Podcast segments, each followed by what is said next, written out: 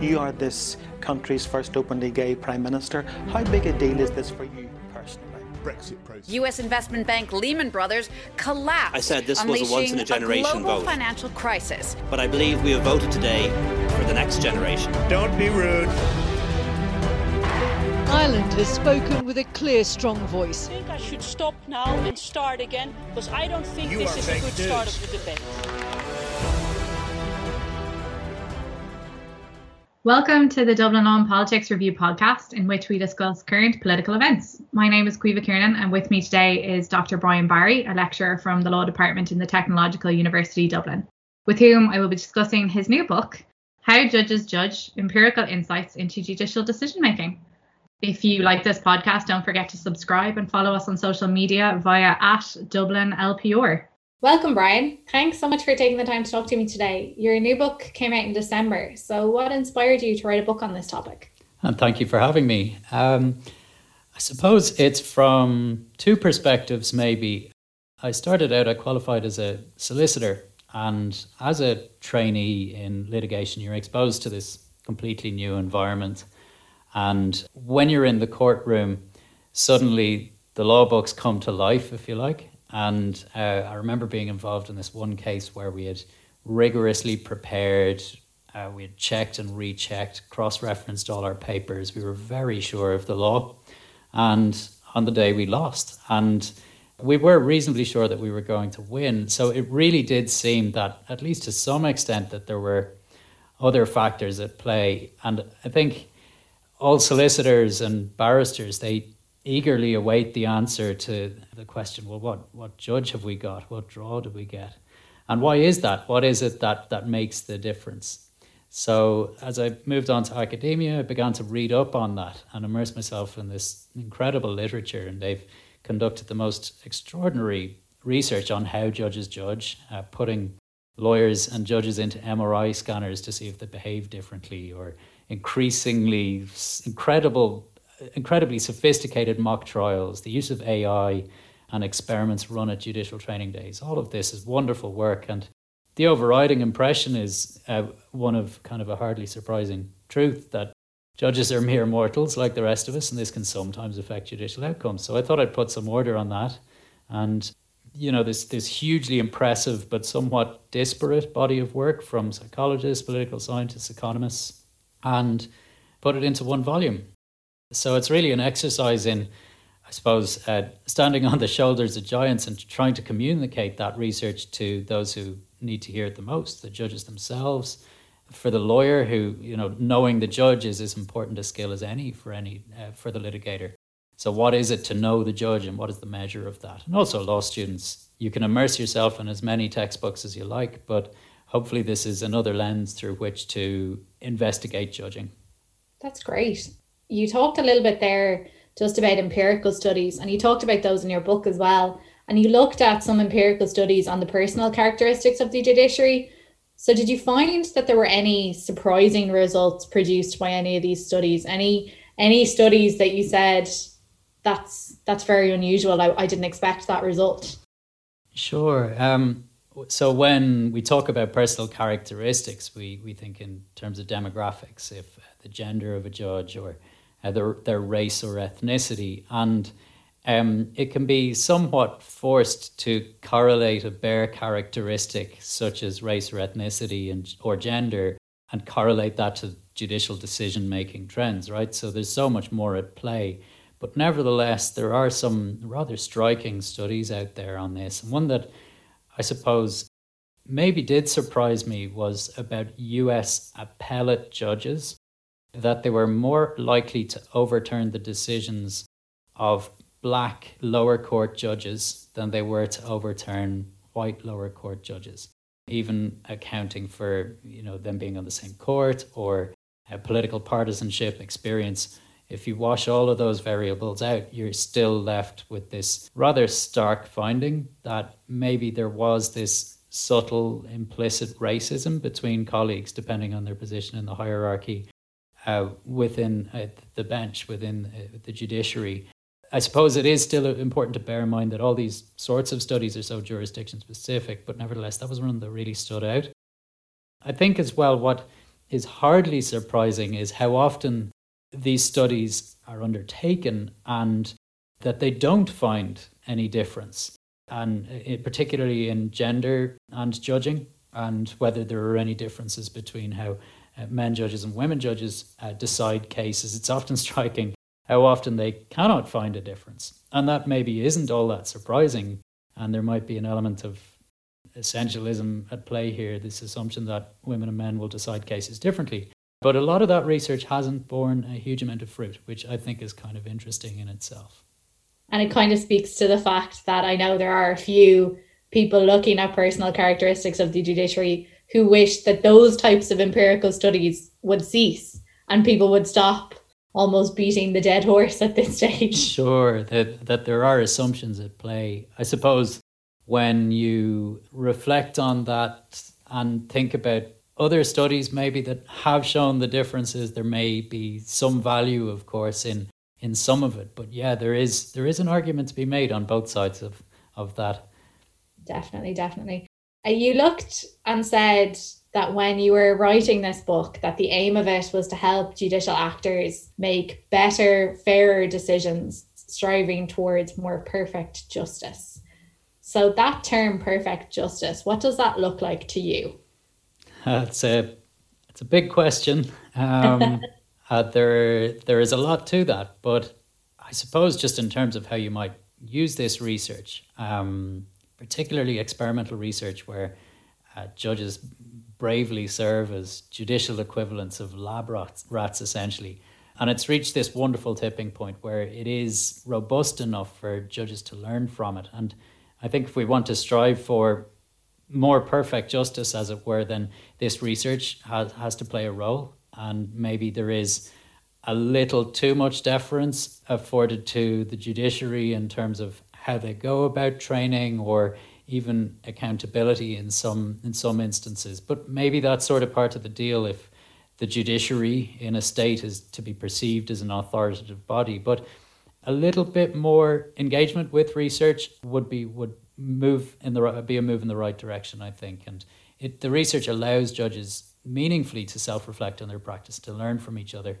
I think, in fairness as well, aside from uh, focusing all of your energy on the judges themselves, you also also have to look at it uh, in a wider context, and you can't be too myopic about the role of the judge and concentrating exclusively on them. You maybe have to think about uh, how judges need to be given the political space to undertake their task in order to flourish. And you take the example of maybe Irish constitutional law. I'm quite conscious that there have been a number of examples over the years where judges have been given that space to do their thing, to make a ruling against the state, and the political conditions are allowed allow for that.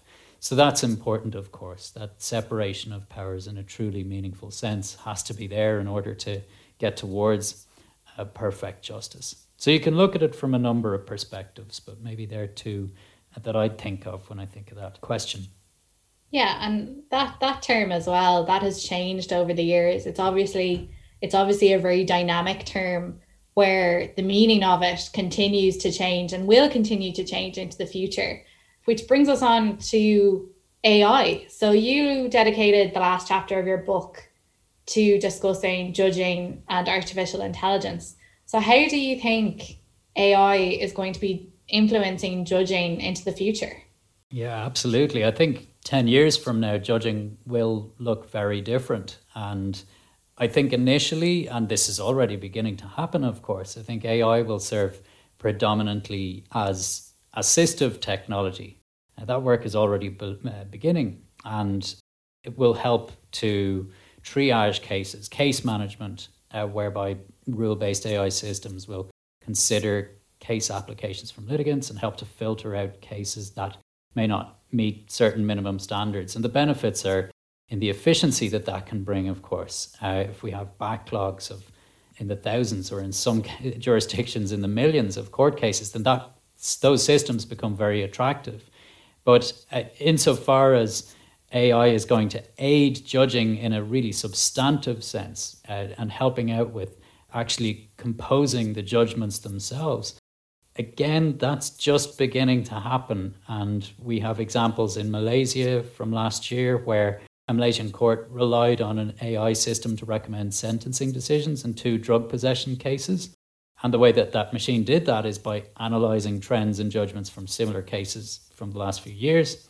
In China, AI systems give judges abnormal judgment warnings, a little nudge that they're outside of their normal parameters.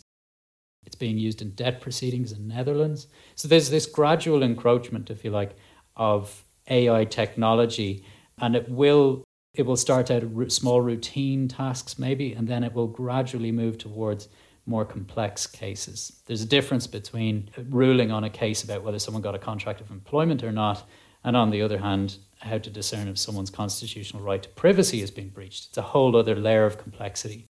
But of course, with natural language processing and the, the, the inexorable march of technology, it's, it's, it's absolutely within the reach of 50 years from now to consider AI judges that will be seamless, indeed, maybe even to be able to outperform judges in their human form as we know it. So, is it technically possible? Yes. Is it commercially viable? Inevitably. But the thing is, then, are we going to actually accept this? Is it morally acceptable to have AI judge systems? So, equally, there, there, there may be something lost in terms of the stagnation, or, or, or in terms of stagnation in the development of the law. So uh, there's a, a, a, legal technologist, Richard Susskind, who writes about this, and he asks, might the next Donoghue and Stevenson pass unnoticed? So these big moments in common law development that may be cast aside if AI judges were to were to run the shop, as it were. So it's going to be interesting. Law firms are certainly starting to use it. They're not so much to aid the judge, but to cir- circumvent them. And if AI systems are able to answer what are my chances of winning, then that's going to be a useful resource for, for the, the, the client and the law firm. So it's fascinating. Who knows where we'll go with it, but it is inevitable and it's here to stay. And it's interesting as well from an Irish jurisdiction point of view. You know, Irish judiciaries were very reluctant to even accept iPads in courtrooms and using those instead of the the paper folders. And then obviously now with COVID, we've moved to a stage where a lot of our cases are being held online. So it'll be interesting to see whether artificial intelligence is embraced wholeheartedly by the Irish judicial yeah. system. I mean, I think, you know, necessity being the mother of invention, you, you, you have seen, in fairness to the Irish judiciary in the last couple of years, particularly, a full acceptance, uh, I think, of, of, of, of technology in the sense of moving to online. And there have been uh, strong moves in that direction, but there are still so many improvements that can be made. And maybe it does take a catalyst like the pandemic to move everything in that direction. So the ball is certainly rolling now and it will continue. And it will be interesting to see how the Irish judiciary adapts. We talked a little about judicial deference and about the public's perception of the judiciary. Do you think that any of that would be lost if we embraced AI judging? Yeah, maybe. I mean, there's something uh, well, not comforting, but something of, you know, the day out in court and the fact that you can eyeball people around the room and you see the judge making that decision for you or against you, but there is that sense of civic engagement and it being a public forum and something may be lost. The Spice Girls song comes to mind. Um, I need somebody with a human touch.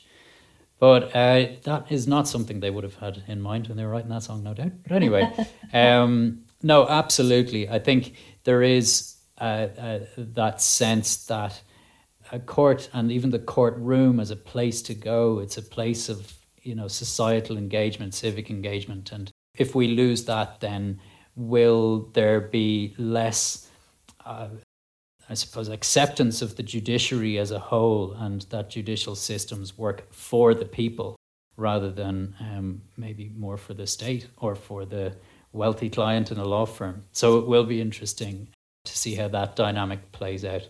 Yeah, and like like you said, it's all it's already been used in sep- in different jurisdictions to help with kind of sentencing, even if it could help with sentencing for for minor cases, or you know, instead of sentencing, recommending fines, etc. It could be used. There's there's so many advantages to a system like that, especially for judicial systems who are already overburdened. Yeah, um, like absolutely.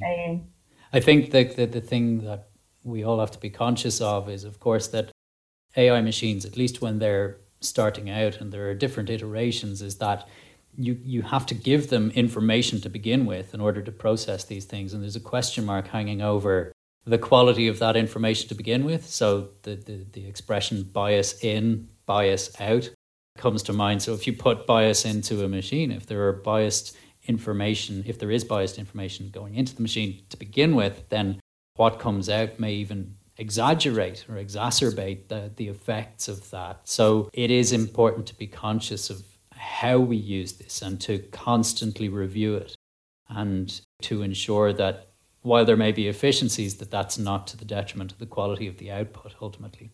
Brilliant. And then finally this is a slightly it's related to your book but it's a slightly slightly different topic. In ireland at the moment we're expecting new legislation to be drafted about the appointment of our judges.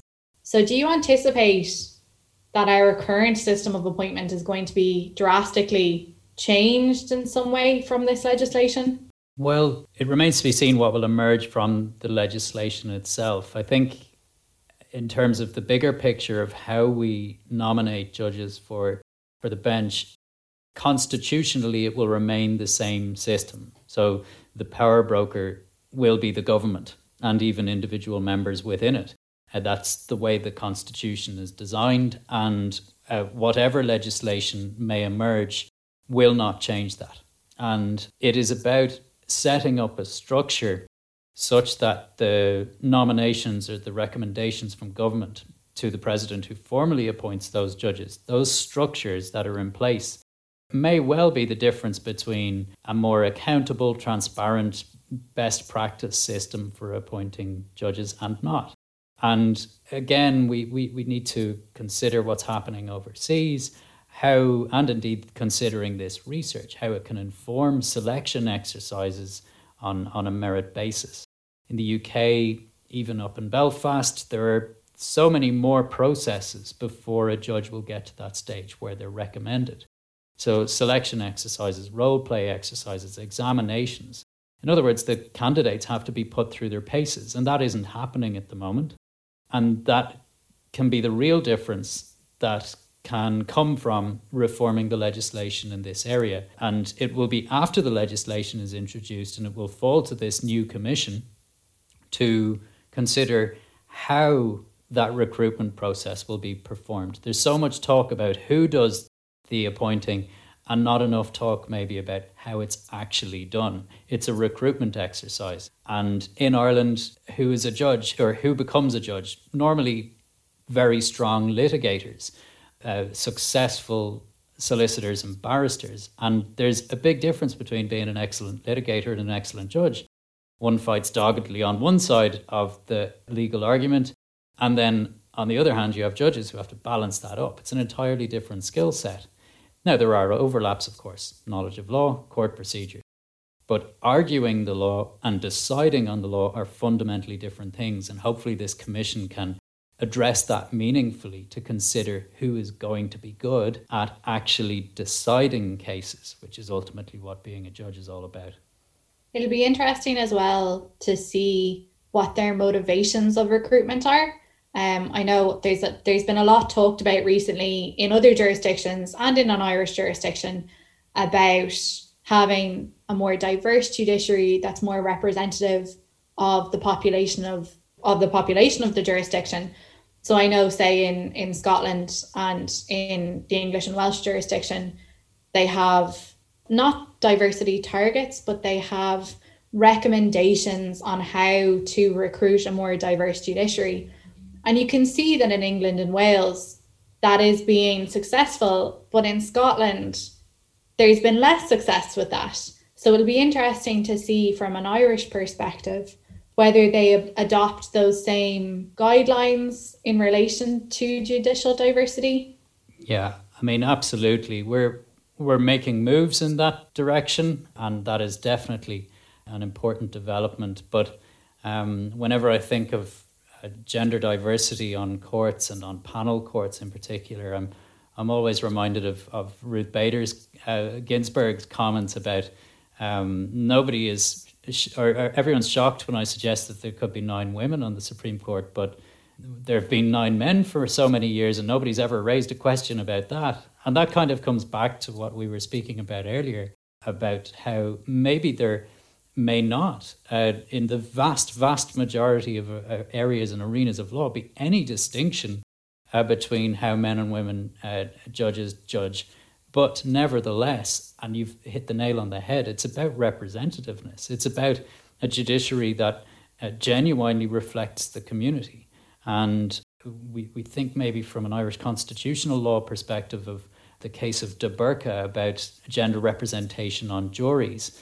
And maybe this is, in a similar sense, our, our moment um, many decades on to, to consider how we can attain uh, a, a, truly uh, diverse, merit based judiciary. And the two can go hand in hand. There's absolutely no uh, suggestion that, or, or, or, no reason I see it why, why they can't. And it is encouraging to see the, the, the, the percentages shift over recent years, but we're certainly not there yet. Yeah, and and having a more diverse judiciary also encompassing individuals from minority communities in Ireland that isn't you know isn't just gender based but encompasses all minority communities in Ireland. That would be would be a very interesting thing to see the judicial appointments commission or or whichever body ends up ends up recommending appointees to the government. It, it would be interesting to see them adopt something around that so any any final thoughts before we close um no i mean other than uh, just i suppose to to to make people aware about this wonderful body of research that's out there. And I think it can be so helpful for law students, for politics students who want to read a little bit beyond the doctrinal aspect of learning uh, law. And this research is it's scattered around the social sciences disciplines, and it's important that those giants that I stand on the shoulders of that they talk to each other as much as they can and they are really beginning to do that. There are any number of forums happening, but also that judges and lawyers will start to, to, to listen and embrace it.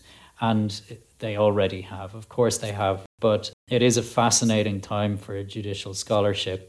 And we, we have to embrace it as much as we can for the better, that more perfect justice that we spoke of earlier on. That's a lovely note to end on. idealistic so for sure. yeah, very idealistic, but it's lovely. So thank you so much for speaking to me and we'll we'll end it there. My pleasure. Thank you. So thank you all for listening to the Dublin Law and Politics Review podcast on how judges judge with Dr. Brian Barry. His book is available to purchase through Routledge and all good booksellers. If you enjoyed this podcast, don't forget to subscribe or find us on social media via Dublin LPR or our website dublinlpr.ie. This podcast will also be aired on the Swatch Radio Navi Mumbai and Galway's Flirt.fm. Comments, questions, and suggestions are very welcome via contact at dublinlpr.ie. And this was Caoimhe Kiernan, and I wish you all a very pleasant day. Thank you all so much.